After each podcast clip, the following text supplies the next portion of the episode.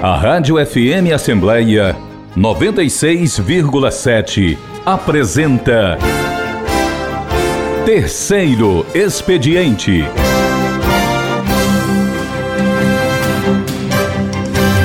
Alô amigos, alô amigas, nós estamos iniciando pelas ondas da Rádio FM Assembleia 96,7, TV Assembleia, mais uma edição do programa Terceiro Expediente. Nós também estamos nas mídias sociais da Assembleia Legislativa e você pode acompanhar este programa e a nossa programação pelo YouTube. O nosso convidado na edição desta sexta-feira do Terceiro Expediente é o deputado estadual Guilherme Bismarck. Guilherme Bismarck nasceu em Fortaleza e tem 40 anos. Suas raízes familiares são oriundas de Aracati, no litoral leste cearense, onde iniciou na vida pública. Graduado em Publicidade e Propaganda, tem MBA em Marketing e Gestão e atuação profissional nos setores público e privado. Foi secretário da Casa Civil da Prefeitura Municipal de Aracati, gestor de comunicação do metrô de Brasília, e serviu nas áreas de planejamento e coordenação de campanhas eleitorais no Ceará e na capital federal.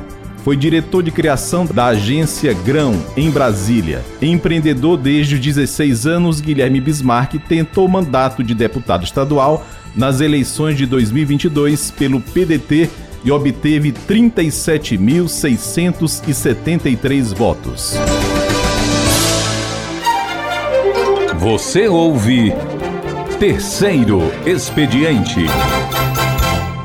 E o deputado já está entre nós, deputado Guilherme Bismarck, prazer tê-lo no Terceiro Expediente, seja bem-vindo, muito bom dia. Muito bom dia, Cláudio Teran, bom dia, Rodrigo, bom dia, Ronaldo, estou à sua disposição, bom dia a todos os ouvintes aí da FM Assembleia e também que nos assiste aí pelas redes sociais de todo mundo. Deputado, você que é um empreendedor, vem da inauguração do lançamento de um empreendedorismo forte no estado. Ontem esteve no Cumbuco. O que viu lá? O que aconteceu? Bom, duas pautas aí muito interessantes, né? A primeira é o empreendedorismo, que é uma pauta que eu amo. Trabalho desde os 17, 18 anos de idade em empreendedorismo. Ali naquela época, novo, já queria ter o dinheirinho, né? Para poder ter um dinheirinho para ter. E consegui um quiosque de sorvete num shopping. E depois de lá para cá cheguei a ter lojas em shopping, não foi aqui, né? Foi lá em Brasília, porque eu nasci aqui, nascemos aqui em Fortaleza, sempre em Aracati. E fomos para Brasília quando o prefeito Bismarck, meu pai, foi para Embratur, né? Para Embratur. E aí ficamos lá, eu fui muito novo e acabamos ficando lá um bom período. E eu trabalhei sempre muito nessa área privada e gostava muito de campanhas políticas e tudo, mas a área privada, eu sou um admirador de pequenos empreendedores, quem bota um carrinho para vender alguma coisa, quem mexe para poder trabalhar. Acho que você se forma como um cidadão na vida, para poder você aprende sempre a resolver problemas. E também na área do turismo, a bandeira do turismo, né, que foi um empreendimento que eu vi ontem, que foi do grupo Alquimiste, que é um grupo que montou ali na Lagoa Azul de Jericoacoara, começou com um beach club, que é assim que chama, né, que é um clube de praia em Jericoacoara ali, começou a fazer uma coisa bonita, umas cadeiras bonitas, aí começou a botar um platô dentro da água, um lugar de foto, e virou um grande conglomerado, até com um empreendimento imobiliário. E ontem, anunciado aí em todas as redes de jornal aí do estado do Ceará, inauguraram um grande parque mesmo assim, de alto nível, no município de Calcaia, ali no Cumbuco, na praia do Cumbuco, ali na Lagoa Encantado. Eles compraram todos aqueles terrenos ali em volta, vão fazer também um empreendimento imobiliário, né? E se Deus quiser, estão puxando aí a asinha lá pelo litoral leste também.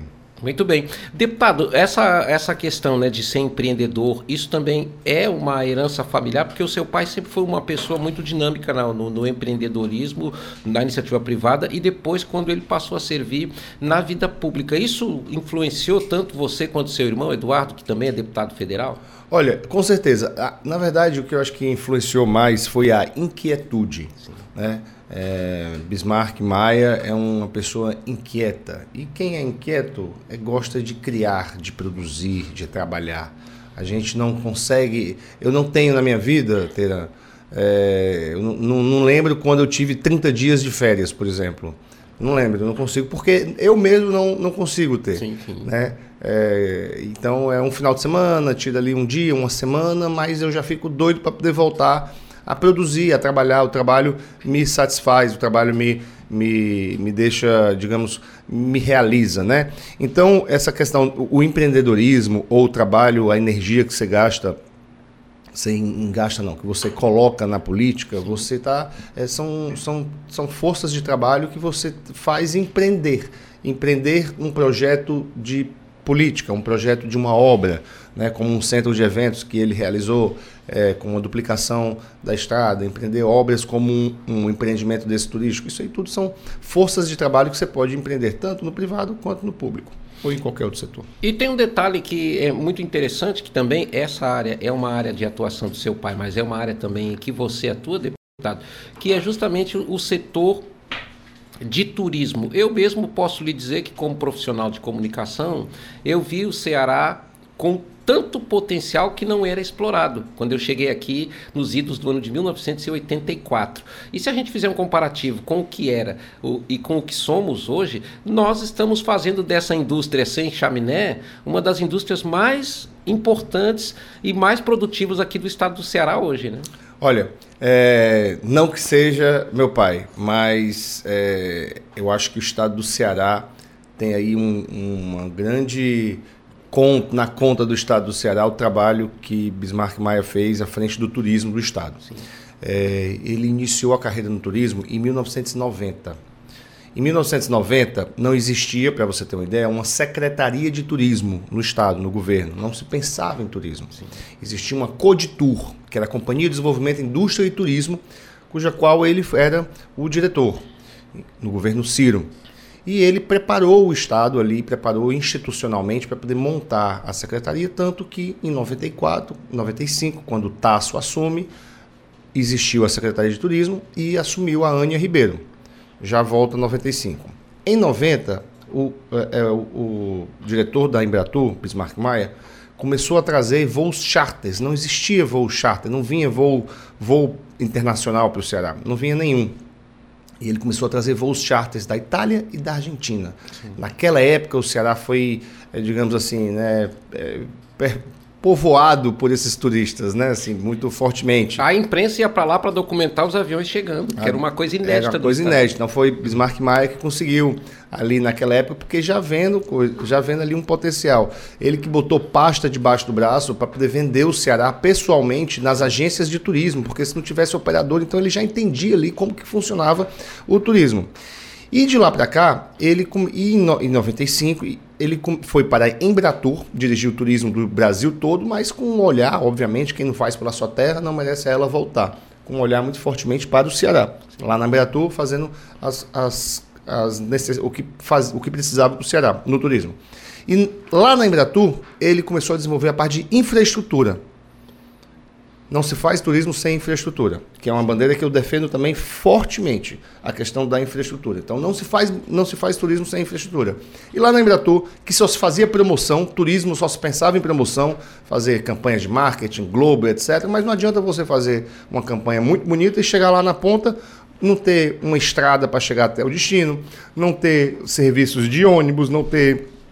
aeroportos, não ter hotéis com qualidade, não ter, enfim, toda uma infraestrutura para o turista. Nós falávamos muito no receptivo, porque eu me lembro quando seu pai era secretário, que a gente cobrava muito e perguntava muito, e ele também reforçava muito isso, porque quando começou-se a divulgar o Ceará lá fora, para que o turista viesse aqui, a gente passou a ter um desafio novo, que era justamente atender o turista. Exatamente. Né? Nós tínhamos uma deficiência enorme nessa área que eu acho que hoje o Ceará superou, né? Exato, e com muita luta, né? Porque essa, como eu estou falando que o turismo não se faz só com promoção, se faz com infraestrutura, mas a terceira vertente do turismo é justamente essa, a capacitação. Né? Então são três vertentes, capacitação, a infraestrutura e, por fim, a promoção. Então você tem que ter a infraestrutura para poder receber o turista e a capacitação. O turista não pode chegar num hotel e não ter, por exemplo, um receptivo no dentro do hotel que atenda, que dê uma toalha legal, que dê um atendimento, que sirva um, um welcome drink, como a gente chama, sim, né? Um drink de chegada, que tem essas coisas de capacidade, que chega lá, sabe, orientar, ó, faça isso, faça aquilo na cidade. Então isso começou a ser feito, e nós estamos falando de Jeri, não, nós estamos falando desse receptivo em Fortaleza, não existia. Muita gente hoje vê tudo, Fortaleza, né, bombando no turismo, passou aí Salvador e Recife aí, anos-luz, né? A gente está olhando pelo retrovisor, essas duas capitais históricas e centenárias. Nós, em 30 anos, nós demos uma aula de fazer turismo. Com detalhe, só terão para registro histórico. Quando o Bismarck Maia começou a botar essa questão do inquieto, né, a gente abre frentes também, frentes de concorrência e às vezes incomoda outras pessoas. E na época, nos anos 90, só um registro, incomodou muito a Bahia. Sim. A Bahia dominava todas as feiras, os congressos nacionais, lá em São Paulo, que é o nosso grande mercado no Brasil para todo o turismo no Nordeste, é São Paulo. Começou a incomodar o Ceará, né? E aí, daí inclusive surgiu uma grande amizade. Na época, ele como diretor da Embratur, já depois nos anos 90 ali, ele incomodou muito a Bahia, teve umas rusgas com o secretário de turismo da Bahia, que era o Paulo Gaudense, e depois nasceu uma grande e bela amizade entre os dois, falecido Paulo Gaudense, mas também foi um grande ícone aí na Bahia nos anos 90 do turismo. E tem um detalhe que fica muito evidente nessas colocações históricas que o deputado Guilherme Bismarck está fazendo, que é o resultado depois. Por exemplo, a gente tentar hoje imaginar Aracati, né, que é a sua cidade, a sua principal base ali, sem o aeroporto, é inacreditável, né? Não dá, porque o aeroporto hoje abriu uma porta para Aracati que não existia. Se a gente for aqui para a região de Jericoacoara, o aeroporto também abriu uma porta que não existia e cujo potencial cada vez mais tem tudo para, vamos dizer assim, bombar, para usar uma linguagem bem popular, né? Como eu acabei de falar. Olha, se fala muito sobre aeroporto, sobre levar turista e tudo. Só vem voo se tem aeroporto. Sim. Quando ele levou essa ideia lá atrás, perguntaram, mas Bismarck, quem que vai querer descer a ingerir? Não vai ter voo? Aí ele respondeu, rapaz, só tem voo, a gente só consegue captar o voo se tem aeroporto. Sim. Nem que o aeroporto passe um tempo ali, né, parado, com um voo ou outro, tudo, mas só vem voo se tem aeroporto. E aí você pode gerar demanda. Então foi criado 2 aeroportos. Mas antes mesmo de pensar nos aeroportos, aliás, foi paralelo, mas antes mesmo de falar sobre os aeroportos, eu queria lhe ressaltar a duplicação da estrada da CE 040. Sim. Hoje você sai de Fortaleza e vai até Aracati pela CE 040 100% duplicada. Isso dá uma segurança para o turista, uma segurança mesmo de chegar e alugar um carro e olhar e falar assim, poxa, estou indo aqui para Caponga, estou indo aqui para Beberibe, Morro Branco, Aracati, Canoa Quebrada, Fortim. Então só existe esse desenvolvimento desse litoral porque teve duplicação da estrada. E quem conhece aquela estrada ali, deputado, sabe muito bem como era e como é hoje. Porque antigamente era uma via estreita. Era uma via estreita, passava por dentro de Beberibe, passava por dentro de Cascavel. E ele, né, enfrentando frentes de que não é fácil abrir frente de obra incomoda, porque você vai mudar ali a realidade de pessoas. E a gente sabe que você tirar uma estrada de dentro de um município, sim, isso, né, pode causar um incômodo no comércio, nos postos que as pessoas param e tudo, mas você causa um conforto e você ganha muito mais renda dos outros turistas que estão indo para conhecer destino com infraestrutura. E, na época, quando ele trouxe essa ideia de desenvolvimento da duplicação, algumas pessoas, pares, inclusive, ficavam falando assim, Bismarck, você quer duplicar aqui, ó, o trânsito aqui, não tem nem trânsito aqui, você quer duplicar aqui e tal. E hoje não se concebe mais, não está duplicada. E a duplicação também até Paracuru, que ontem eu fui pelo Alquimiste para chegar lá, já divulgando aqui o empreendimento, para chegar lá, você vai ali no posto da rodovia, lá na chegada da Calcaia, em vez de virar para o Cumbuco, você sobe como se fosse para Jeri, virou lá no posto da polícia, pega a duplicada, né? A duplicada que foi Bismarck Maia que fez até o Paracuru, sim, deixou ali até o Paracuru feita, e um pouquinho antes ali, você já vira à direita, a lagoa já é ali por cima. Ali. Então, eu sou um defensor da pauta de infraestrutura. Inclusive, eu fiz ontem uma fala no plenário, no primeiro expediente, eu fiz uma fala muito fortemente sobre a questão de infraestrutura. A infraestrutura é que dignifica o homem, as famílias, a senhora, a mulher, todas as políticas, todas, para o jovem, para a senhora de idade, para a criança, para o adolescente, para o idoso, todas eu consigo lhe encaixar dentro de desenvolvimento de infraestrutura da polis, da urbe, né, da nossa cidade. Né? Você ter uma rua iluminada é uma rua mais segura para uma mulher voltar à noite, por exemplo. Uma rua com iluminada, asfaltada, com vida, né? Porque se a rua está tranquila, o comerciante abre um barzinho, abre uma pizzaria, dá emprego, né? Então você cria movimento ali na cidade. Você pode também falar em infraestrutura na questão de tecnologia. Estamos aqui com câmeras aqui na nossa frente. Toda a cidade com... Você ter... Gastar não, você investir em infraestrutura, seja física, seja tecnológica, seja de aparatos, você está dando infraestrutura, está dando qualidade de vida e cidadania para as pessoas, principalmente nas áreas mais vulneráveis. E aí, lá em Canoa Quebrada, por exemplo, a gente, quando chegou, a gente viu lá na prefeitura, a gente viu uma Canoa Quebrada absolutamente degradada. E aí, e o trade turístico cobrando a gente promoção. E a gente falou que a gente não adiantava fazer promoção. E, como você falou agora, o receptivo, a pessoa que vai estar na ponta atendendo o turista, que é a pessoa que mora em Canoa Quebrada, ela está ansiosa com questão de segurança, ela não tem uma escola digna para o seu filho, ela não tem um posto de saúde, ela não tem uma dignidade na porta da sua casa. Então, você tem que primeiro fazer infraestrutura para as pessoas que moram, para poder dar dignidade para essas pessoas, para depois você falar de qualquer outra bandeira, sim, inclusive a do turismo.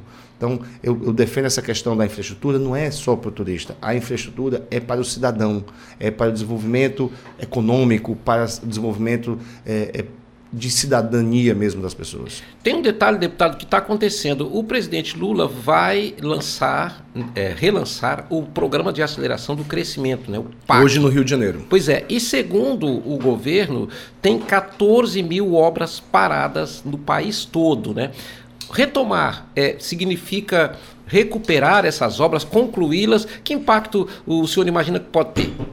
Olha, eu estou absolutamente convicto da força e da certeza que o presidente Lula está fazendo corretamente em lançar mais uma vez o PAC, Programa de Aceleração do Crescimento, porque defende essa bandeira da infraestrutura, assim como fizemos em Aracati, assim como deve ser feito e está sendo feito no estado do Ceará, porque é que dignifica as pessoas, como eu acabei de falar, é o que dá de civilidade a nossas populações, principalmente nas áreas mais humildes. Então, o presidente Lula, ao fazer isso, ele retoma as obras paradas, garante emprego direto, rápido, né? Porque você injeta dinheiro nas obras, que injeta dinheiro na cadeia produtiva, nos trabalhadores, então você joga dinheiro na economia e ainda entrega equipamentos para a população. Sim. Não é dinheiro que você acaba, e no serviço público tem muito disso, em consultoria, às vezes, em projetos, em ações, que você bota o dinheiro e às vezes não vê o resultado prático. Infelizmente, isso às vezes acaba acontecendo, não que a ideia às vezes não seja boa, mas é porque acaba acontecendo e falta às vezes para terminar as obras. Então, acho que o presidente Lula está certíssimo, certíssimo em lançar o PAC desse governo e foi, foi uma ação exitosa do primeiro governo dele, que eu acho que deve se repetir. Inclusive, só um relato histórico, em 1929, em Nova York, quando há o crash da Bolsa de Nova York, né, a grande crise mundial,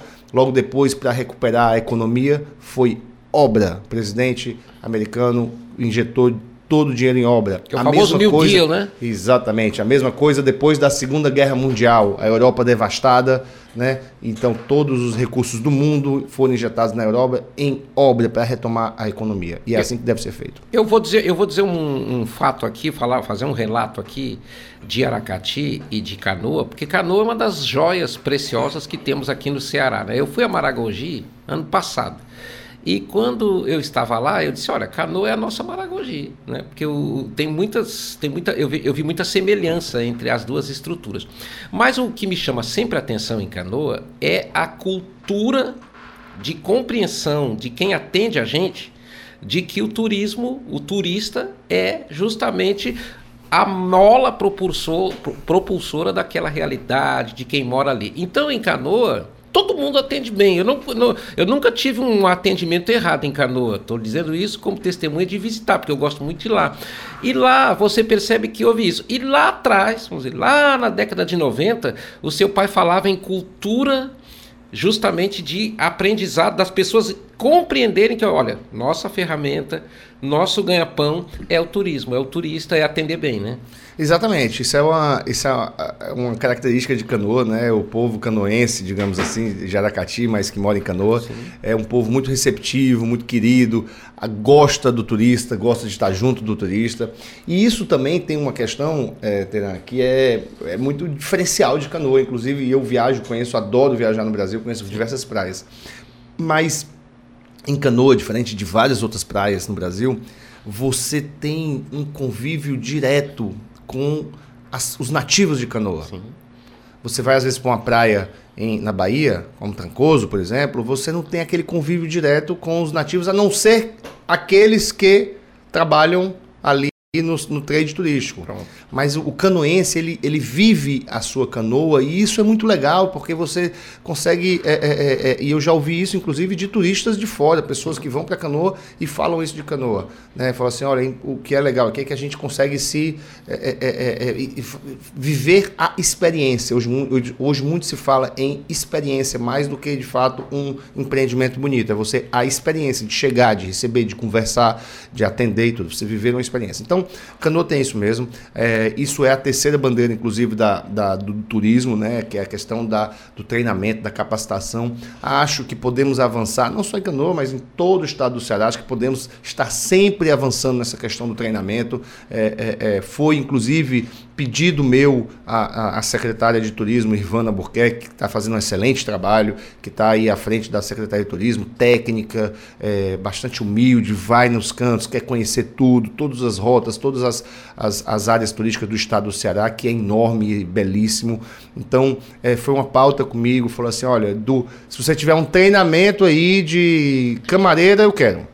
O que você tiver de treinamento, eu quero. O que você tiver do micro... Eu falei exatamente assim, do micro ao macro, o que você tiver, eu quero. Se quiser fazer uma obra de infraestrutura, mas se tiver um treinamento para 10 funcionários lá de Canoa, lá de Majorlândia, lá de Quixaba, de Lagoa do Mato, eu quero. É bem-vindo. Deputado, em relação ao PAC, o Lula disse, numa fala que ele fez ontem, presidente da República, que...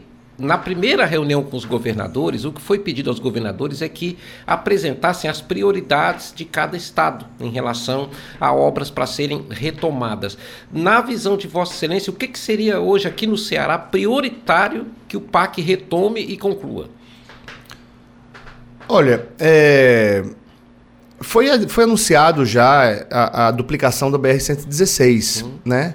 Inclusive com o trabalho aí, articulação do líder da bancada, que é meu irmão, o deputado Eduardo Bismarck, que foi anunciada, que vai nos ajudar, porque a BR-116 sai aqui de Fortaleza, né, Itaitinga, passa por Horizonte, Pacajus, que é uma cidade que eu fui muito bem votado, o deputado estadual mais votado de Pacajus, que o prefeito Bruno está fazendo um excelente trabalho, até lá já está duplicado, né? E aí vai duplicar para Chorozinho, que não é duplicado, depois de Chorozinho a Buqueirão do Cesário.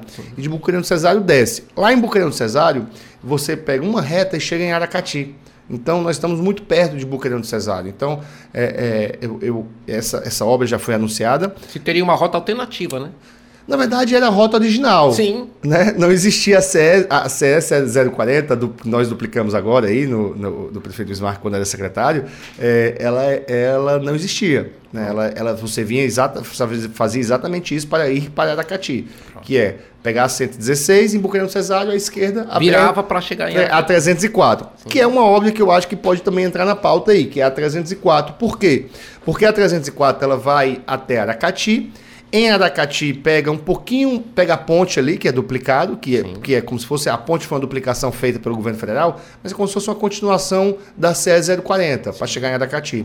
Só que depois da ponte, a BR ela afina de novo e vai até Mossoró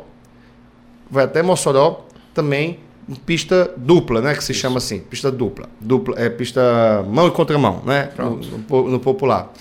E Mossoró responde por 50% do público de Canoa. Ou seja, meu público. Muita gente sai dali e vem para... Mossoró fica... Às vezes a gente acha que Mossoró é muito longe, mas Mossoró para Canoa Quebrada é um cliente que a gente não pode abrir mão, que a gente tem que lutar lá de Aracati, não só Canoa, mas o Fortim e Capuí também, que são as praias praticamente ali coladas em Aracati. A gente tem que lutar muito por essa duplicação, porque é o nosso cliente. Sim. Né? Tem 300 mil habitantes em Mossoró. É a segunda cidade mais rica do Rio Grande do Norte. Pronto. Eu já ouvi de mossoroense o seguinte, que Canoa é a nossa praia, eles dizem. Porque Canoa, tipo assim, é mais fácil praia. Ir para certas praias, ir para Canoa do que para determinadas praias do próprio Rio Grande do Norte. Né? Do próprio Rio Grande do Norte e de Mossoró. Sim. A praia de Mossoró é Tibau, exatamente. A praia de Mossoró é Tibau. E até Tibau... Até as pessoas de Tibau lá estão começando a reformar os seus empreendimentos, a fazer festas, tiveram umas festas grandes lá e tudo, para poder trazer o público de Mossoró. Olha aqui, né? Anacrônico, né? Você tem um município que tem suas praias, mas um município de 300 mil habitantes, que é Mossoró, Sim. e uma capital praticamente, né? E as praias deles não pegam, eles pegam as praias de Aracati, né? Eles gostam de Canoa Quebrada. Então a gente tem que lutar por essa duplicação que é a BR-304. E nós estamos falando de coisa, só hoje, sem ser duplicada, nós estamos falando de coisa de 50 minutos. Sim. É 50 minutos de Aracati para Mossoró. Imagina com a duplicação. Né? O Rodrigo aqui conhece, eu falo tudo que eu falo de Aracati, ele conhece. Já vi que ele gosta muito de... Moeiro, pronto. Eu já gosto muito ali da nossa praia. Deputado Guilherme Bismarck, olha a repercussão aqui da sua entrevista ao Terceiro Expediente. O Cristiano Oliveira está dizendo, Aracati ligado na entrevista do deputado Guilherme Bismarck. A Aline Barros está lhe parabenizando, dizendo, Guilherme Bismarck é nosso representante, é nosso deputado. Viva! E bora! E a Caonara Damasceno está dizendo aqui, Aracati acontecendo na voz do deputado Guilherme Bismarck. Viva! Bem-vindo, né? Deputado, outro aspecto também que eu quero registrar aqui, abrindo só um encarte, porque hoje é aniversário, 11 de agosto, é aniversário de 91 anos do Osmar Maia Diógenes, que é o idealizador do nosso memorial da Assembleia Legislativa, que conta a história da política, que conta a história de mais de 180 anos do poder legislativo no Estado, e Osmar Diógenes foi o grande idealizador aqui do Memorial Pontes Neto, junto com a equipe de pessoas aqui do poder legislativo. Hoje ele está aniversariando, completando 91 anos, e a gente faz um registro aqui agradecendo por todo o trabalho e contribuição que ele deu ao nosso Estado. Outras repercussões aqui, o Júnior está dizendo... Deputado, seu pai e seu irmão mudaram nossa Canoa. Estamos esperando você agora. Faça por nós. E ele diz o seguinte, bora duplicar a estrada da BR até a Canoa, deputado. Isso é uma necessidade grande. Da BR até a Canoa. Sim, essa é uma CE. A CE 271, né? É a 271, que é a de Itaiçaba. Sim. É 271, é porque eu estou com a 253, que é a de Pacajus para Cascavel. Mas é a 271. Vamos lá. Gosto muito da ideia também. Mas uma das minhas... A gente tem que... Quando foi algo... Do mesmo jeito que o governador Eumano está indo ao presidente Lula e o Lula está... olha, escolha 6... Eu ouvi que são 6 pedidos, né? Sim. São 6 pedidos. Então o Eumano fez 6 pedidos ao 371, CE 371. O Eumano fez 3 pedidos ao governador. O deputado também teve direito a fazer, acho que 2 pedidos por município deles. Sim. E o prefeito também. Então, cada um está tendo sua metodologia. Eu fiz alguns outros pedidos para Canoa, né? Para Canoa, fiz outros pedidos para Canoa, especificamente, que eu ainda não publiquei, mas vou publicar, porque eu estou publicando alguns. Fiz a Estrada da Beirada, nós estamos fazendo um segundo acesso à Beirada, que era uma obra que estava iniciada aí no governo Camilo, Isolda, né? Então eram MAPs, e aí a gente pediu aí a liberação dos recursos, então foi um pedido. E essa duplicação aí está na minha pauta, tá na minha agenda, tá na minha cabeça aqui. Eu sou viciado, Teran, em Google Maps. Sim. Eu abro o Google Maps e fico olhando, abrindo, fechando, vendo onde que liga aonde. Eu acho que é assim que a gente faz planejamento para poder conseguir abrir caminhos na vida, Sim. né? E eu já vi até o traçado dessa duplicação aí. Pronto. Da rotatória de Canoa até ali o córrego, entrando ali pelo córrego, e tem um traçadozinho que é bem legal. São quantos quilômetros? são coisa de 7 quilômetros, coisa de 7 quilômetros, 8 quilômetros, né? É porque tem uma área que ali é várzea, então tem uma área que é muito alta. Sim. Então o aterro para poder fazer a duplicação, por isso que é uma grande obra, o aterro ali é uma obra um pouco mais cara, entendeu? Para poder fazer. O preço do asfalto é coisa de 900 mil a 1 milhão, ali iria para o preço do, desculpa, o preço do quilômetro do asfalto, seria esse valor, né? Isso é em obras que a gente fez por lá, mas uma obra dessa aí com certeza iria para 2 milhões o preço do asfalto. E tem que ser um asfalto de qualidade, né? Porque se a gente for comparar com a BR, a CE040, tem que ser de qualidade. O asfalto ali também é um destaque. E né? Lá da BR até o Córrego dos Rodrigues, onde ele está pedindo aí, na verdade, além do elevado ali, que deve ter uns 4 metros de altura, 3, 4 metros de altura, o solo abaixo desse elevado é várzea, sim, né? Aracati é toda uma várzea ali, então é solo molhado. Então, para além do aterro, você tem que fazer aterro para baixo, digamos assim. Você tem que cavar, sim, solidificar para poder fazer. Então, mas está na minha pauta, gosto muito da ideia. E o meu pedido para lá foi a rotatória, né? A rotatória, falei com o governador, levei ao Catanho, né? Levei a questão da rotatória, o governador Camilo Santana, quando esteve lá na inauguração da 371, falou, citou, porque ele passa ali direto, né? Porque sim, ele vai para Icapuí, então ele passa ali e ele vê no acostamento a quantidade de carros ali que fica engarrafando ali, porque é até perigoso, porque eles ficam no acostamento e tem que dobrar, então tem que ter uma rotatória ali, é urgente. A Canoa Quebrada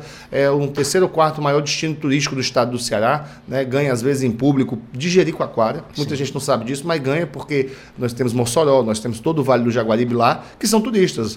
O nosso amigo Rodrigo aqui, ele é de Limoeiro, mas se ele dorme um dia em Canoa, ele é um turista em Canoa, é óbvio, claro. Essa é a métrica do turismo, né? Dormir um dia é turista, não interessa de onde você vem, pode ser da cidade vizinha, às vezes as pessoas, porque é importante falar isso, porque às vezes as pessoas ficam assim, o turista é só aquele de São Paulo, né, do Rio, ou de fora, estrangeiro. Não, o turista é qualquer pessoa que dorme um dia no destino. E se ele passar esse dia lá, ele vai passar o dia consumindo, ele vai passar o dia contribuindo para gerar dívida. Tem no mínimo a pousada e o jantar, né? Do mínimo. O de comer. O de comer e o de dormir.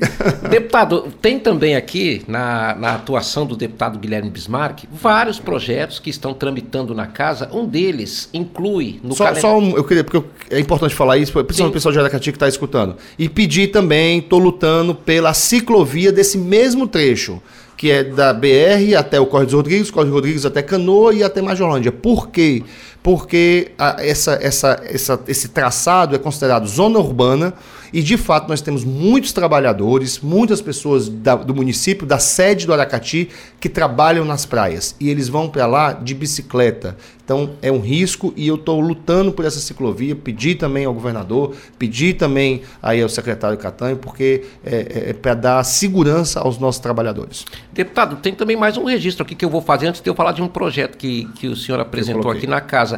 A Ana Carla está dizendo o seguinte: deputado, você reestruturou o nosso carnaval como secretário da Casa Civil, o deputado que mudou a nossa educação, o deputado que mudou a realidade do aracatiense. Lhe falo isso porque eu reconheço. Ela também está fazendo aqui um outro adendo aqui, que ela diz o seguinte: deputado, eu tenho uma lojinha graças às dicas que você me deu em meia hora de conversa na calçada da Igreja Matriz. Olha aí, qual é a loja? Ana Carla, qual é a loja? Ela não disse aqui a loja, mas ela disse que em meia hora de conversa com você, ela botou uma lojinha para funcionar. Olha, eu posso falar dessas duas pautas? Pode falar. Vamos lá. Eu me autodenominei, porque vieram me falar isso, que eu sou o padrinho dos pequenos negócios de Aracati. Sim. E eu gosto mesmo, eu gosto. Eu aprendi no comércio, quando eu tive loja, quem foi comerciante vai entender o que eu falo. Você anda na rua, você não anda olhando para frente não, você anda olhando para os lados, para ver qual é a loja nova que está abrindo.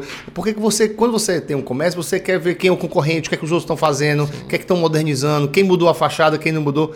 Então, onde eu ando olhando para os lados e eu mapeio tudo o que está acontecendo na cidade. Então, eu sei. Uma lojinha que abre lá no último bairro, eu olho, eu vejo. Aqui em Fortaleza também, onde eu ando olhando para os lados. E aí você vai mapeando serviço A, serviço B. Olha, chegou um serviço tal em Aracati, chegou...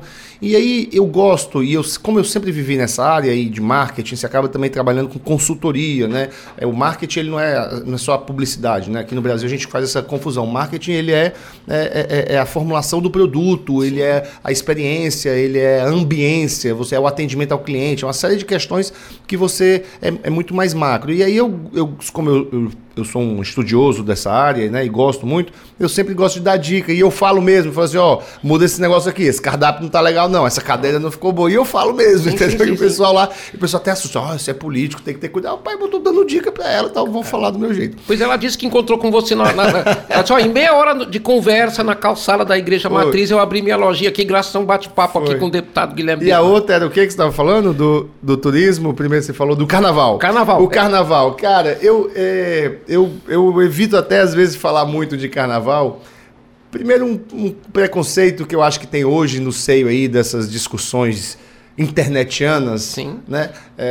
Dessa coisa de, olha, não pode gastar dinheiro com festa, tem que gastar dinheiro com educação e com saúde. Eu também acho que a gente tem que gastar dinheiro com educação e saúde. E a gente investe muito em educação e saúde, a gente reformou todas as escolas, a gente deu toda a estruturação da saúde, do hospital, dos postos de saúde, de médico e tudo. Agora, você não pode também privar a população, as populações em geral, por causa de um discurso de uma minoria, que eu acredito, que eu tenho certeza, porque eu tenho isso em pesquisa. Sim, sim. 90%, 89,9% da população de Aracati aprova o carnaval. 89,9%, então aí tem uma minoria barulhenta que vai para a internet e fica, não pode fazer festa, não pode. Então eu acho esse discurso, né, realmente para uma cidade que é turística, para uma cidade que é de evento, que tem o carnaval no seu sangue. E é uma tradição. É uma tradição, tem o carnaval e mais. Você acabou de falar da compreensão e da compreensão do turista, do nativo de Canoa, quanto ao seu turista. Essa mesma compreensão o aracatiense tem do turista do carnaval. Sim. O carnaval injeta 223 milhões de reais. 223 milhões de reais na economia do Aracati. Medido isso em pesquisa. Todo ano eu faço essa pesquisa. Então nós podemos abrir mão dessa receita numa cidade de uma sede de 40 mil habitantes, estou falando 200, só para fazer uma comparação. Sim. Quando nós chegamos lá em 2018, o orçamento da prefeitura anual era de 148 milhões. Nós conseguimos aumentar isso hoje em torno de 300. 150 milhões de reais em 2018. O carnaval de 2019 injetou, carnaval que a Anitta injetou 223 milhões na economia. Ou seja, em 3 dias ali, 3, 4 dias de festa. Em 6 dias, em 7 dias de festa, pronto. Porque começa na quinta e termina na outra quarta. Pronto. Nós podemos abrir mão desse negócio, cara? Não tem condição. Não podemos. Então, assim, e esse dinheiro... Aí outro dia eu vi um radialista lá de Aracati, da oposição, falando assim, se entrou 200... Aí eu falei isso, né? 223, tá? Aí... A compreensão dele, para você ter ideia. Ou compreensão ou a vontade de confundir a população. Uhum. Se entrou 223 milhões no Aracati, cadê esse dinheiro nos cofres da prefeitura? Por que esse dinheiro, então, não usa para fazer? Está faltando dinheiro para isso, para aquilo, meu amigo. E o povo fica olhando assim. O povo entende, e ele querendo confundir o povo, mas o povo entende. Uhum. Esse dinheiro entrou para o povo. Tem gente que ganha dinheiro, eu acompanho os ambulantes de Aracati, cadastrados. Tem gente que ganha dinheiro no carnaval do ano todo. É o de comer do ano todo. Não, o dono de uma pousada, o dinheiro que entra lá mantém o negócio, mantém os empregos que ele gera. Do ano todo. Tem gente lá que não tem, às vezes, capacitação, ou não tem oportunidade, porque, enfim, é uma cidade de interior que estava parada. Então, ele ganha o dinheiro lá do ambulante, vendendo o cachorro-quente, vendendo a coisa. E a gente fez mais. A gente não só qualificou o carnaval, levando o turista... com melhor qualidade, com mais capacidade de deixar recursos na nossa cidade, levando grandes artistas e aumentando, porque o turista lá, antes da nossa gestão, o carnaval lá, morria gente todo dia lá na avenida. Era briga todo dia. Nossos 3 anos, primeiros anos de carnaval, não teve uma briga na avenida, não teve... Esse período todo eu tive um problema esse ano E no ano da greve, que teve a greve da polícia, que enfim, estava tendo aquela greve. É que ali também foi atípico, né? Foi atípico. Então, assim, que foi um só.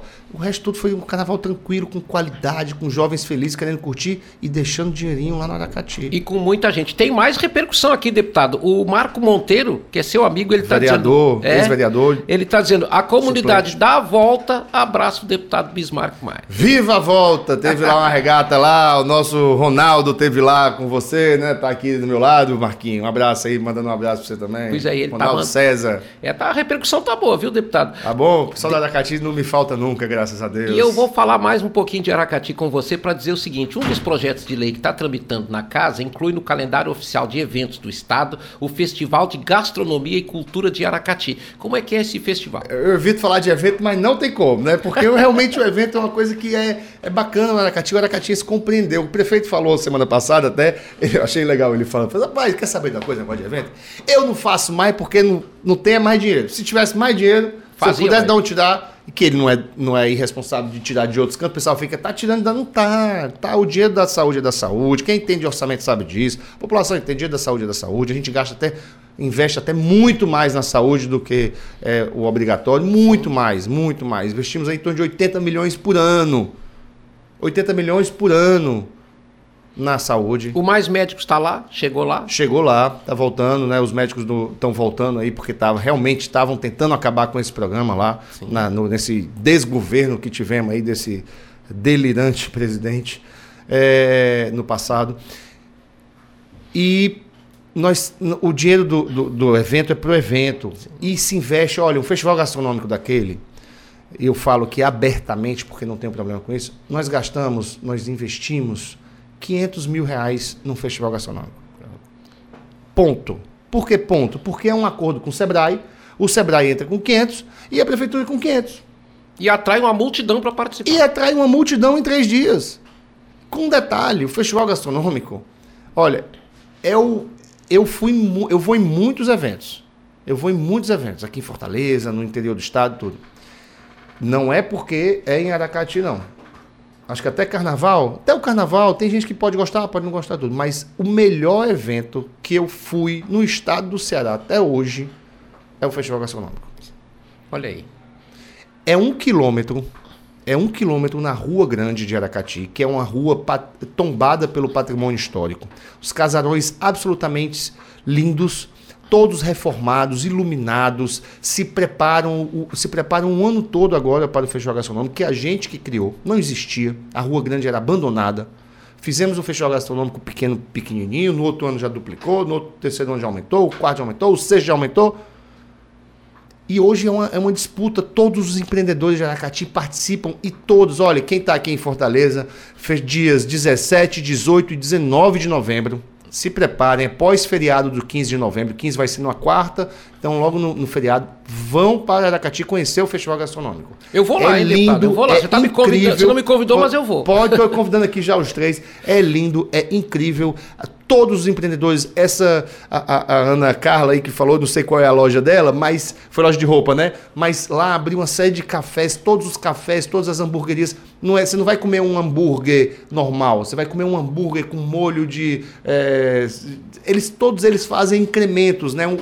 O cara do pastel aí faz um pastel de arraia com banana, então são sabores e as pessoas preparam, decoram seus ambientes.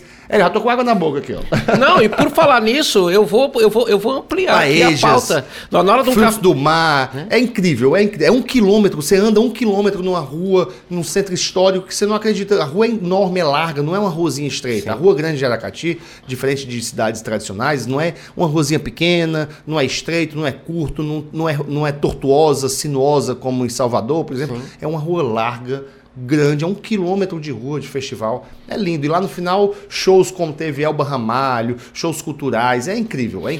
Teatro, olha, tem teatro no meio do caminho, tem espaço das artes, tem lounges musicais ao longo da rua, você não fica sem música em canto nenhum. Sim. A cada uma quadra, você tem um loungezinho com gente na rua tocando saxofone. Cara, é incrível.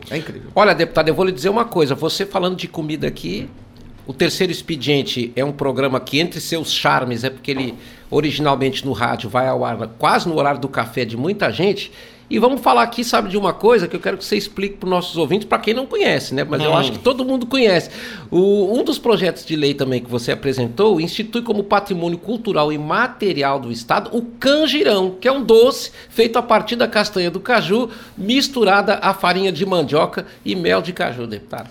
Olha, eu sou muito defensor da economia criativa, da questão mesmo autoral. Eu acho que existe um estudo que fala que quanto mais médios e pequenos negócios existem numa sociedade, mais desenvolvida ela é.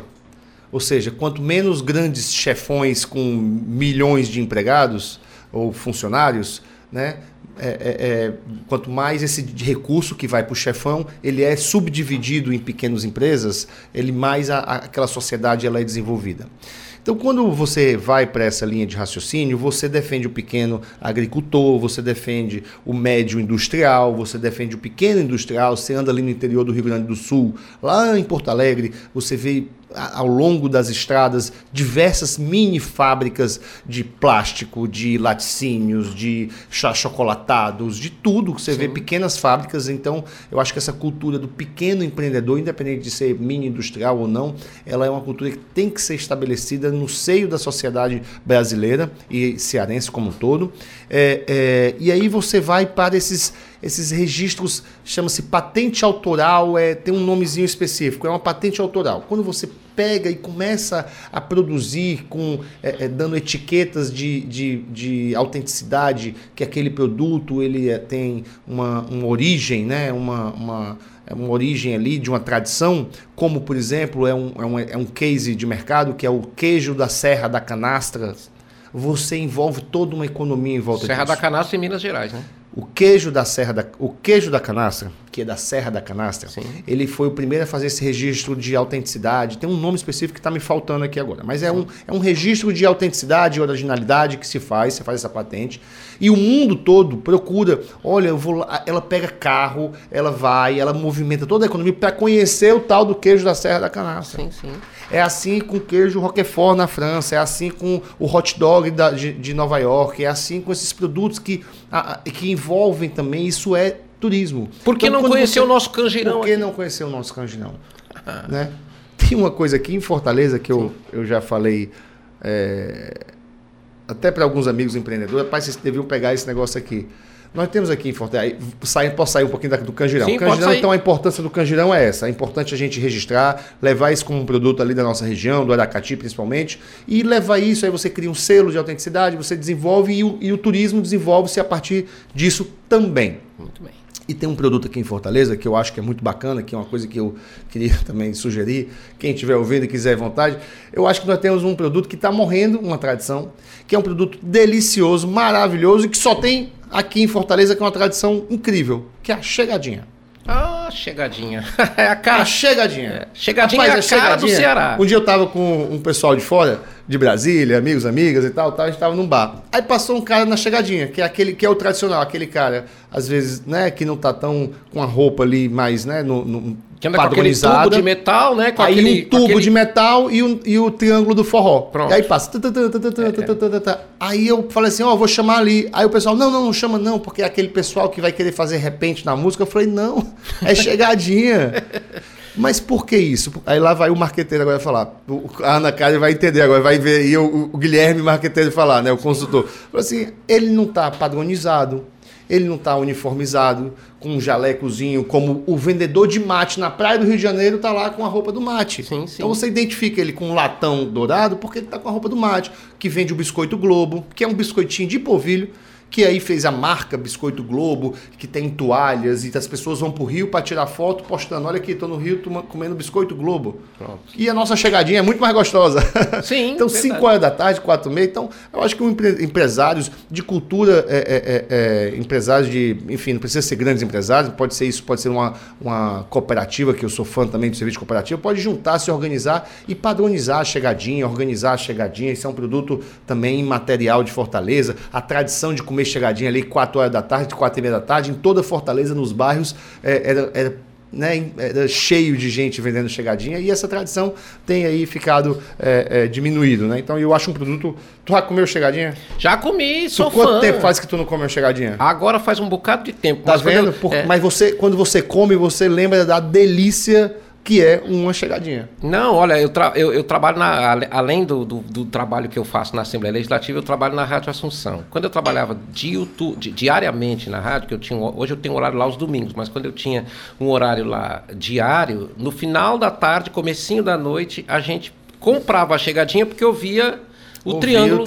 Ou seja, tem toda uma cultura de comer a chegadinha, que é um produto super legal da nossa cidade. Que, né, isso bem envelopado, que é o que o marketing faz, isso bem envelopado, é um mega case de mercado, na minha cabeça, né? Você, como o Biscoito Globo era. O Biscoito Globo era um biscoito que ninguém comia, o pessoal não dava valor e nada.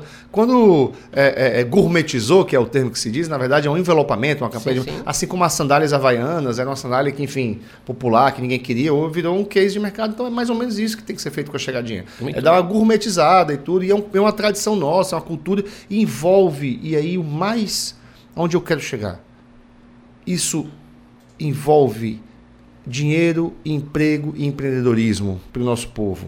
A cadeia por trás do quem está ganhando dinheiro com a chegadinha não é o grande empresário, nada contra também, mas enfim, sim, sim. Mas não é. São famílias que passam ali à noite fazendo o melaço ali para poder fazer a chegadinha no outro dia, fazem na perna a chegadinha. Já viu como é que se faz? Sim, sim.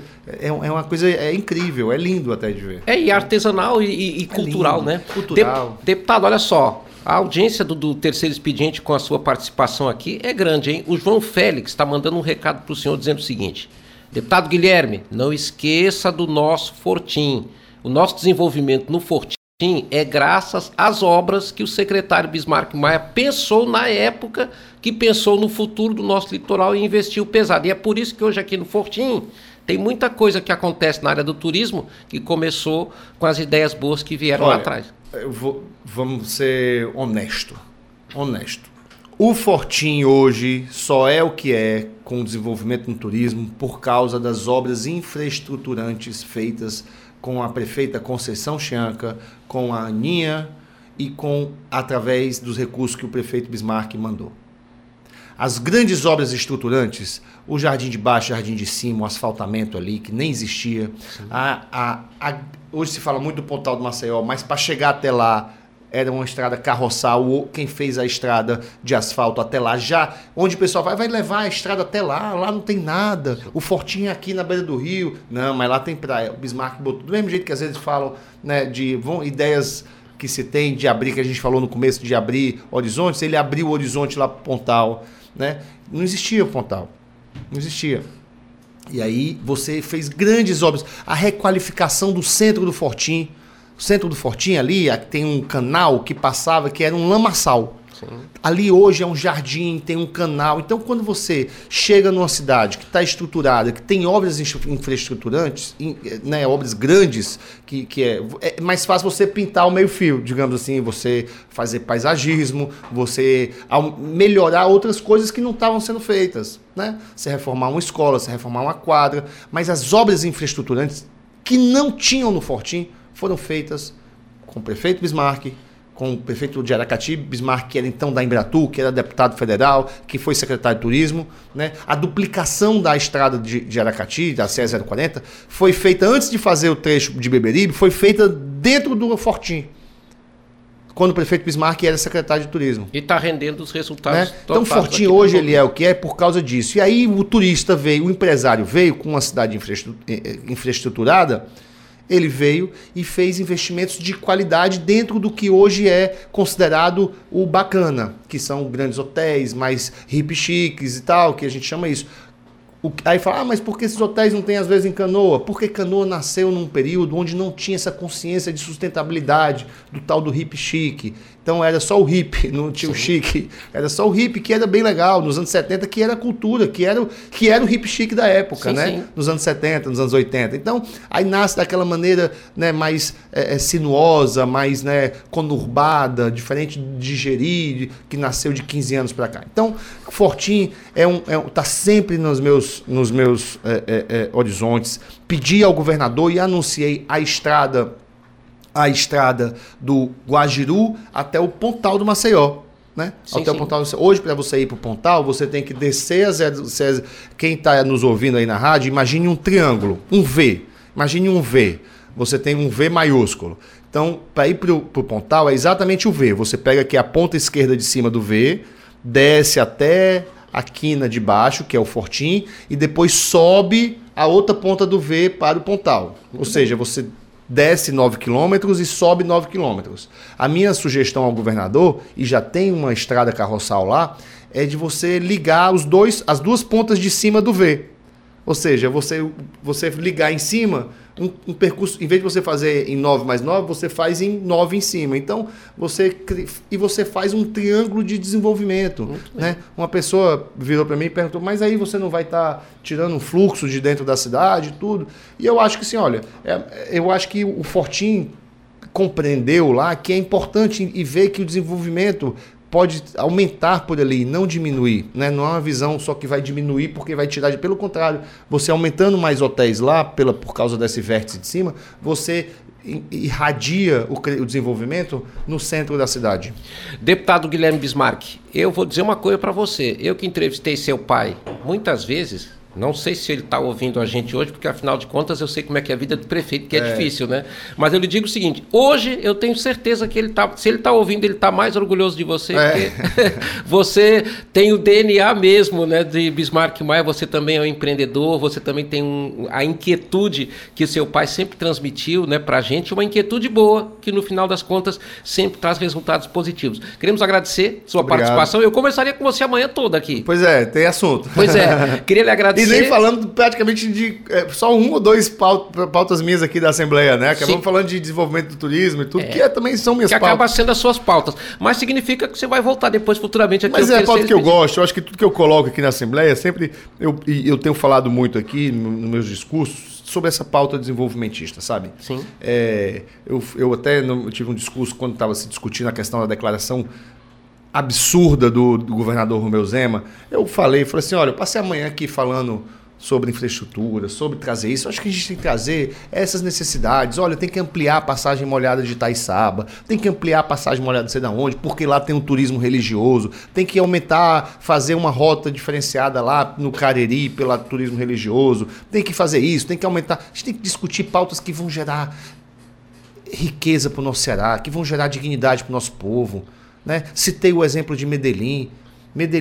O dinheiro, o prefeito de Medellín botou dinheiro, foi nas comunidades, botou escada rolante.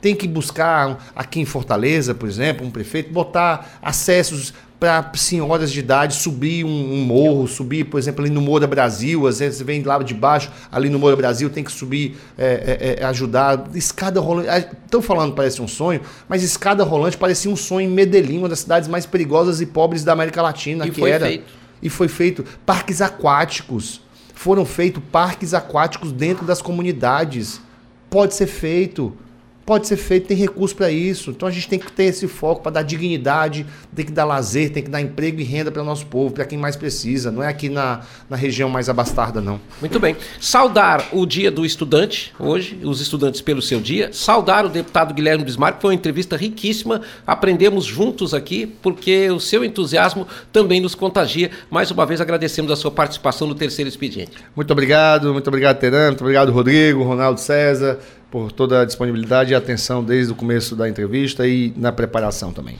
Às sextas-feiras, a partir das 8 horas da manhã, aqui na Rádio FM Assembleia 96,7, você acompanha o Terceiro Expediente. Para nos assistir em vídeo, estamos ao vivo no canal do YouTube na Rádio FM Assembleia. Não esqueça de se inscrever no canal para receber notificações e atualizações. E você também pode assistir nosso programa na TV Assembleia, todo domingo às 9 horas, no canal 31.1. O Terceiro Expediente foi criado para acompanhar o mandato das senhoras e senhores deputados estaduais com assento na Assembleia Legislativa do Ceará. Até o próximo programa.